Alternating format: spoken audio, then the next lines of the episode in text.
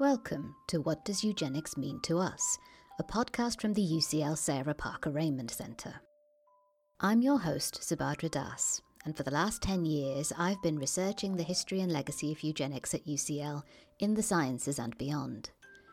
In this podcast, I've brought together some brilliant researchers for some fascinating and insightful conversations across the disciplinary divides. Together, we are going to discuss, examine, critique, and explode eugenic thinking. How are racism, ableism, sexism, and class warfare embedded in our ways of thinking about and perceiving other people? What can we do to challenge and dismantle those ideas and structures? As a university and a community of researchers, what does eugenics mean to us?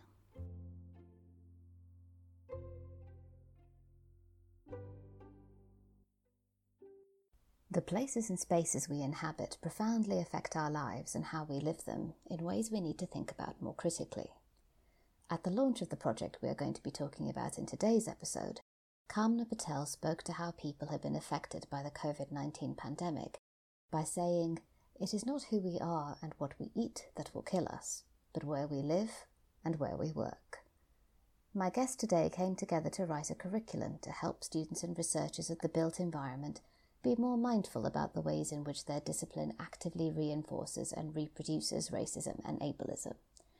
They all work at the Bartlett, UCL's Faculty of the Built Environment, and are Kamna Patel, Associate Professor at the Bartlett Development Planning Unit, Yasminah Beebeejaun, Associate Professor at the Bartlett School of Planning, and George Burridge, Senior Teaching and Learning Officer at the Bartlett Faculty Admissions Office.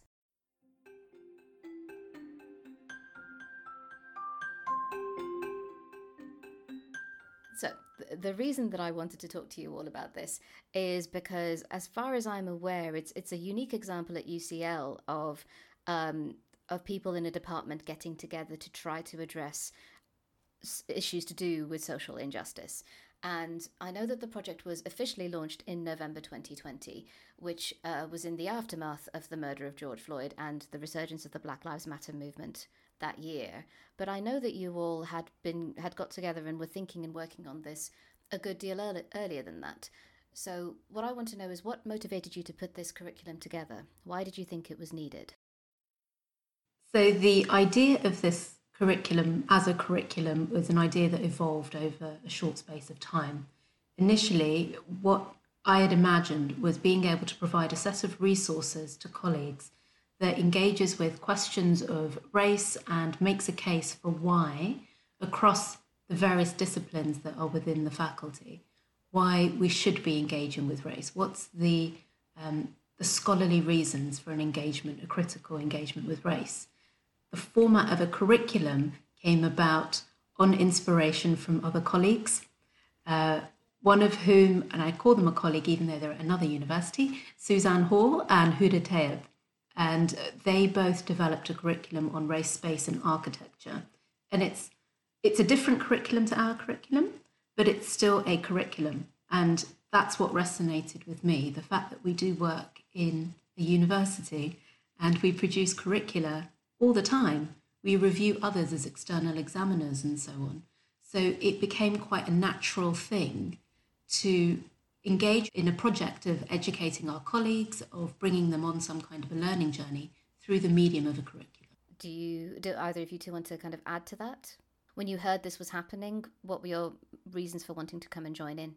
I was invited to join on it, and I thought it was a really exciting and interesting idea. And I think one of the things, very much for me, um, working within planning, is that it was something that I'd kind of looked at in my own work and was part of my own teaching, but it always felt like a very small part of what students were getting, that it was something that they maybe got a few hours here and there. So I thought that when I was invited to be part of it that it was such a, a good idea about not only bringing together a kind of interesting set of resources and this specific curriculum, but also really emphasising how important the idea was of connecting race and space. So it's not just a kind of specialist interest, but it was something that was really fundamental to, to what was going on in the faculty across all the disciplines. And George, uh, was it similar issues with you in terms of wanting to be a part of this? What really appealed to me was the means of educating. I, have often felt in the past that you can have a very important message and you can talk to an audience and there's quite clearly global and social issues, but they're they're not addressed and people aren't engaged with in in a way that they enjoy or find interesting. And I always felt that building a curriculum around interesting literature would reach people in a way that might be unconscious. If you're reading a book and it's, it's engaging, it's interesting, and you find that it's a good story, after a while you develop an interest in it, and you might go back and reassess it, and you might find that there's there's a story about people from different backgrounds, people who might have immigrated to England and made it their home, and after a while, certainly for, for me, you know, being you know, a white middle class guy, is to find that there's a, a, lack of acceptance for, for people who have migrated to this country and who have not actually had a, a sense, of involvement, but it is nonetheless their home. They brought their children up in that. Uh, there's a there's a great sense of responsibility off the back of that, and you know certainly there's a lingering lingering feeling of guilt, but there's, there's a need for for me personally to want to have an involvement, and the literature itself, I think, would, would feed and have a ripple effect for, for people, and they find it interesting and they take a message home without having it imposed on them. Yeah, I think that's I, think there's something really valuable in that in terms of this is why we read it broadens our horizons and it brings in kind of a wider view to things that we might not have thought about before and i think what i'm what i'm getting from you is the idea that actually these are these are stories and these are subjects that aren't generally told? Was there a frustration that these were things that you knew from your research and from your experience, but actually wasn't appearing anywhere else? I, I think the books that I have read have brought it home in a charming way with good humour, and they've been written in, in a way that makes me want to continue to read the book and then read the next book. And it, it does it does reinforce what is clearly already evident. I, th- I think there's there's, there's obviously extracts missing from history, which I, which I think is being currently addressed. You know, you know, quite clearly, you do not see images of it as you're, as you're educated at you know maybe GCSE level, but the, the amount of people from international countries who might have fought on behalf of you know Great Britain in the First or Second World War, but now you're you're seeing actual images of black people you know, fighting on behalf of the mother country I I think that has stemmed from working the last couple couple of years, and it's quite comforting to me because you know once once I've read it, it, it does bring home to me that I've had to wait until I'm in my late thirties to have found out about it, and now I actually feel a lot more at ease when I actually see. I think there's some advertisements on the TV at the moment which quite clearly showing what West Indian contributions towards the Second World War was and I think that will grow. And I think there'll be other people who will look at that and, you know, rather than feel defensive about it, will actually be glad. Entirely. Does that accord with you too as well, Kamna and Yasminah? I suppose that if we're talking about broadening the audience and accessibility, which is a, a language we always use in academia, right? We want to make our learning accessible in some way. Either that's through relatable research outputs or it's through coming up with new techniques to engage different kinds of students or new students, doing outreach work, and so on. Within the context of this curriculum, what I think was incredibly important and remains really important is having something that translates across our disciplines.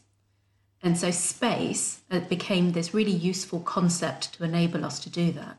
But those of us that worked on it, we all come from very different disciplinary backgrounds. Yasmin is a planner.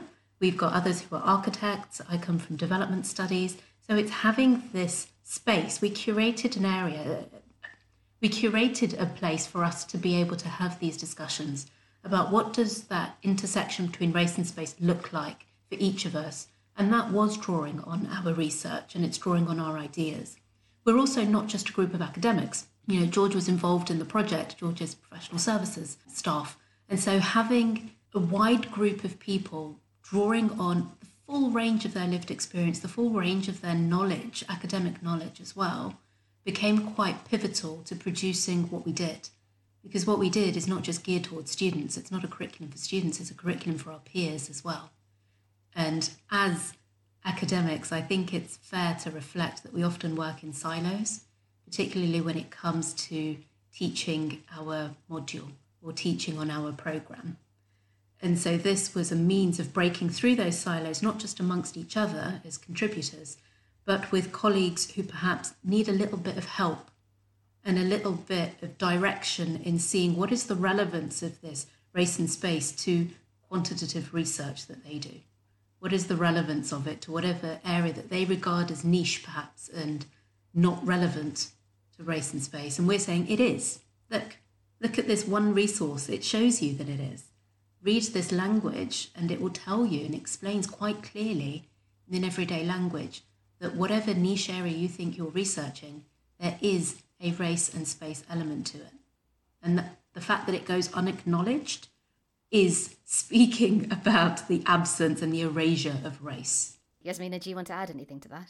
Just to kind of continue from that about that that kind of dimension of, of research and it being seen as a niche area is really interesting. And I was think I was thinking about it a lot recently. So my PhD was on race and urban planning in Britain. And the amount of conversations I had including with like very senior academics who were just really shocked by my topic and said that this has nothing to do with planning. Why are you even doing that PhD. And so, you know, that, that was always very much the kind of message I was getting in the UK context. And so I think, you know, with the curriculum and so on, that's always been kind of my, my interest is around race, but also the way it's always pushed back on, which I think is really interesting in the UK context, given its colonial history, the way that you could even start to talk about Britain uh, not having any kind of engagement with race is, is obviously a very specific positioning. So Gurminder Bhambra, the sociologist, her work in, in terms of sociology and that connection to colonialism and race, I think has been really important in, in kind of trying to talk about how we uncover and retell those stories. But also, I think, in terms of the connection to research and teaching. So, on one level, the importance of really bringing these resources together for people that might not have really thought about that. But also in, in terms of thinking about that, one of the things about UCL that's so nice is that you do have such a diverse international group of students and actually connecting with those students that are also thinking that these things are missing. I think that's been really important. And then just the, the final point was I think with the, the variety of resources we've got as George was saying about the way that those stories are told, I think is really important. I often say to my students if they want to understand kind of urban space and cities, then maybe like reading a planning, an academic planning article isn't necessarily the best way of doing that. So having that diversity of resources and different accounts and stories, I think is, is really important for that whole kind of lived experience. To add to Yasminah's point about our international students, that there's also, and I think it's important to acknowledge, there's also a subset of our students who don't think that race matters. Who, particularly when they come to the UK, maybe it's their first time, particularly if they're postgraduate students, they're only here for a year, and they encounter this discussion about race that's happening in a UK context that's quite inward looking. And so part of the curriculum and the language that we use in it is to allow students to understand how they may be placed within the UK context, even if it has no legitimacy to them in their home country context. And I kind of doubt that. Actually, I think it's relevant in every context, even if the language might change to caste, for example, instead. But allowing them to see how they're placed and what is the history and the structure that occurs to them. It happens to them without their consent. And so that they can navigate some of those politics. And the curriculum points them in the direction of how that situation came about and how they might be able to resist it.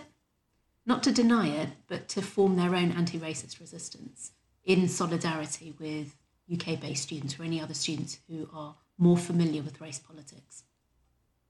Yeah, so it's, a, it's about making people familiar with the discourse. First of all, acknowledging that there's a discourse there, and then being able to see where they fit into it themselves. In the work you cite, for example, Brooke Neely and Michelle Samura, where they say that all racialized social processes are also spatialized. Could you share maybe a couple of examples about the ways in which the built environment contributes to social inequality? Can we help people to visualize exactly how that works? Because I think we've been talking metaphorically kind of all the way through, but what are the what are sort of the physical ways in which the space can impinge on us as people? There are so many examples. It's hard to know where to begin.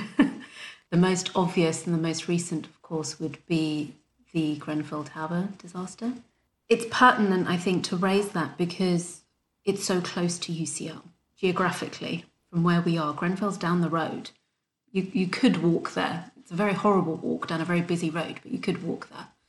And the situation that led to a tower like Grenfell being built in the first place, and then, of course, the type of cladding that was put on, the inquiry, the initial advice to stay put, all of that has racialized elements to it. The aftermath, I remember with Theresa May awkwardly standing amongst survivors, not quite knowing what she should do, how she should behave. All of that speaks to the ways in which these are lives unknown to her and folks in position of power like hers. And the built environment element of it is quite physical and it's quite literal in that it's a, it's a big scab in the middle of London it's still there as a reminder of how racialized processes play out in creating buildings like these and play out in the demise and the destruction of buildings like these as well. And we're still living through the aftermath, right? We still talk about justice for Grenfell every year, particularly every year on anniversary of the fire, and in between as the inquiries unfold.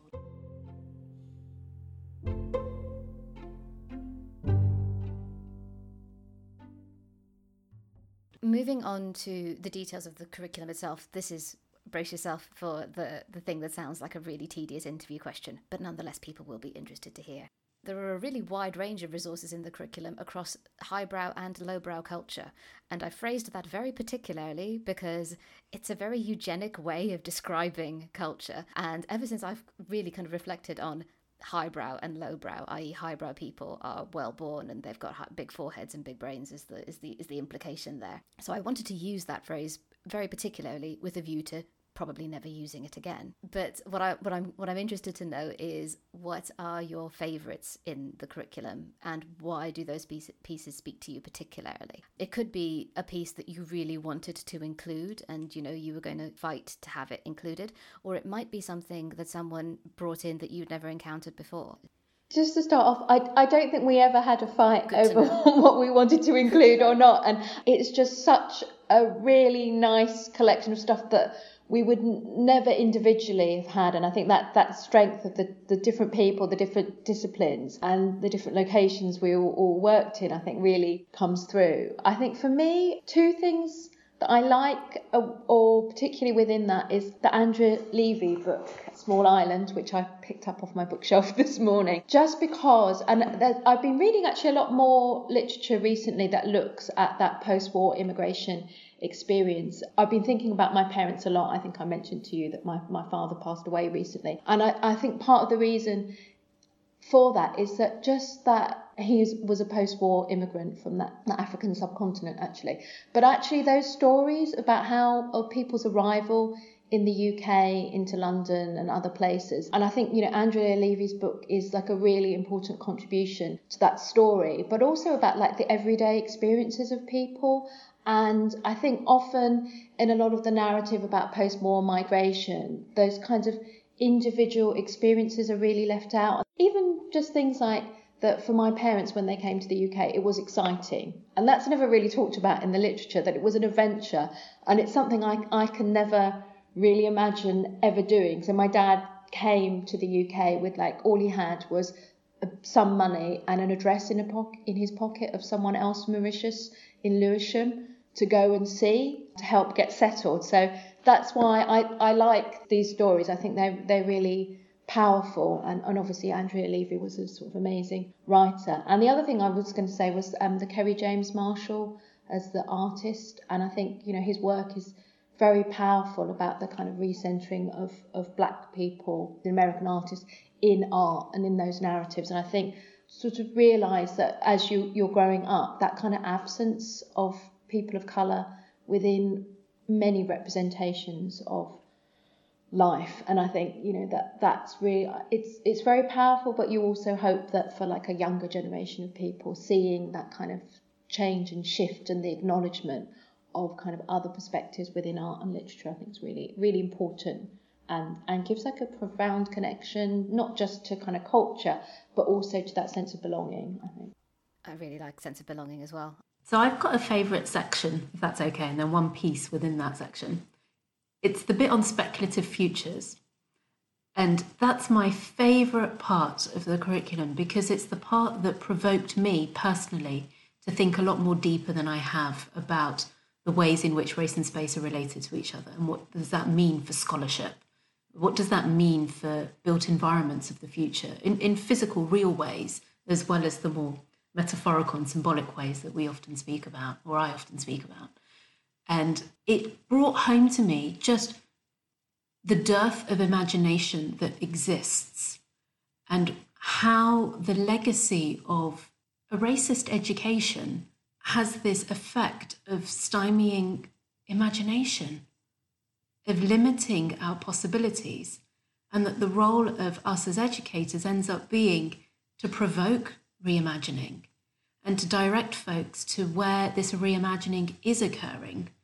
And so the piece within Speculative Futures that I really like is Black Panther, the film. I mean, it's a great film, you know, everyone likes their superheroes and so on, but it's the imaginations of Africa and I watched that, particularly attentive to those representations, because my own research looks at representations of Africa from a development studies perspective, where it's often you know, deprived looking, hungry looking black and brown bodies in constant states of deprivation waiting to be saved. And here was something that paid no attention to that whatsoever. There is no imaginative genealogy that exists between those images of Wakanda and the images we see in development studies, in development literature, in fundraising campaigns, and so on. And so this was a complete break with what exists in predominantly UK based, northern based imaginations of what is Africa. And I thought it was marvelous for it, incredibly creative, beautiful buildings. Like the architecture of the buildings in that film are just stunning. And it just shows what is possible and we have to have we have to be able to imagine something i think in order to be able to move towards it. Very well said and excellent choice as well. As a museum person the scene at the beginning of the film which is michael b. Jordan standing in what is obviously the british museum like every single museum conference i've been to since that film came out that scene has been cited one way or the other. So yeah its influence is its influence is enormous. Right then george your turn. What's your favorite I don't mind saying it would probably have been Small Island by Andrea Levy. Again, it's it's educated to me the concept of the mother country, which is very very old. I think for for people probably born in far-reaching parts of the old empire, is that there was enormous draw for people to go home in many in many respects. That I've, I've come to realise is, is common in a lot of stories that most people won't be conscious of. It's common in James Bond. It's it's an enormous the the idea for an, an orphan child who isn't actually of English origin at all to have that aspiration to have someone or something to return to. So so that that hit home for me, and it's also some humour. But given that that's already been chosen, I will myself go for British Born Chinese which was a very short film, which uh, I was I was introduced to by accident, and I took an interest in it because a friend of mine who married a Chinese lady, and he's got a half English, half Chinese child, and it, it was a little sad to see the film, even though the message, of course, is quite important, because the parents of the Chinese kids born in Manchester are very clear that identity is going to be very important for their kids as they grow up and they've got to cling on to their Chinese heritage because they don't fully trust they'll ever be accepted and afforded an English identity.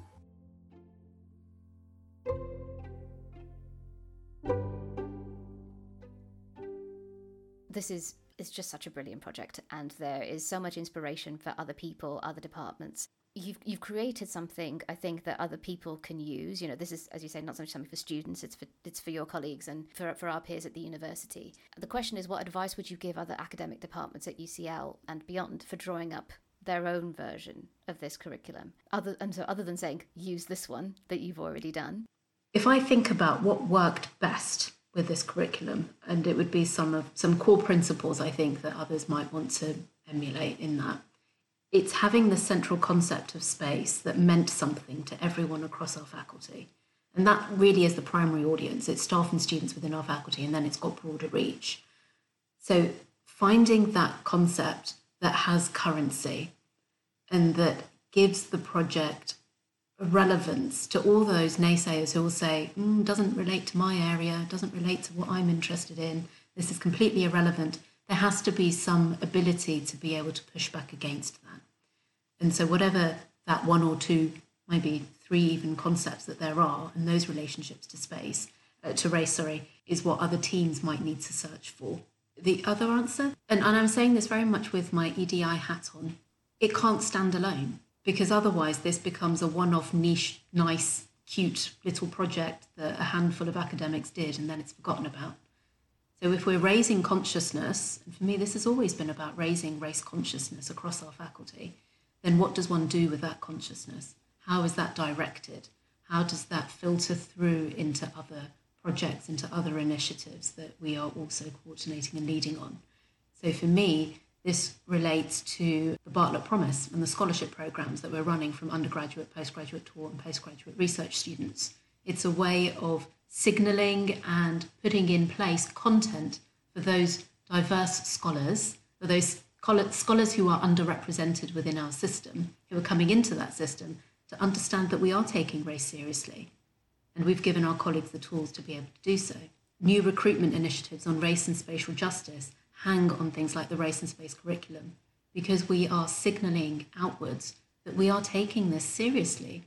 And that means not just looking at curriculum content, which is a critique that I would make, and I'm sure others would make as well, about decolonisation initiatives, that they sit only within the curriculum and rarely look at who is teaching that curriculum as well. And our work here on the race and space curriculum becomes a foundation, if you want to use the word foundation, for recruitment initiatives for staff and students. There's a whole movement, there's a whole push, and this is an important cog in that. George, Yasminah, is there anything else you wanted to add to that? The, the thing about the curriculum was about from those discussions about having a very clear pathway. And I have to say the, the speculative futures part was the thing, the part I found the hardest to engage with, but I think is really was one of the really important. It was very important to think about sort of going from like how can we understand it based on what we already know to having that pathway through and you know the, then the call for action so i think having a, a kind of trajectory i think is really important. That it's it's not just about the critique although that's a very important fundamental part of it but actually thinking about how does that make a call for action for the discipline to change and for us to think about how we teach differently and how we engage with each other as well. Well, my thoughts are in terms of expanding this curriculum, and also for anyone that might be hesitant about adopting it, is that really if you present it to your student body within any department, any UCL or almost any university, all of a sudden this is going to get a lot of traction. It's going to be picked up by the students who I always say are so much smarter than people give them credit for. And very, very quickly, they'll turn around and say, well, we're actually familiar with a lot of this literature, and they'll start throwing a lot back. They'll start growing the curriculum for everyone. I mean, there's a fantastic video was a series of students who were interviewed at UCL and SOAS and I think possibly another couple of colleges. For me, just to see these students, some of them were, were quite irate about the way that they've been treated. And for them to actually say, yes, we're already very, very familiar with a series of these different authors. And yes, we can't, believe you've never heard of Toni Morrison. If this curriculum is presented to UCL students, I think within a year it will have doubled. Well, here's hoping. That sounds like a good thing. That sounds like a good place for it to go and a good thing for it to happen. Kamna Patel, Yasminah Beebeejaun, George Burridge, thank you very much for joining me. You've been listening to What Does Eugenics Mean to Us, a podcast from the Sarah Parker Remond Centre at UCL. Your host was me, Subhadra Das, and the music was by the Blue Dot Sessions. The producer was Cerys Bradley.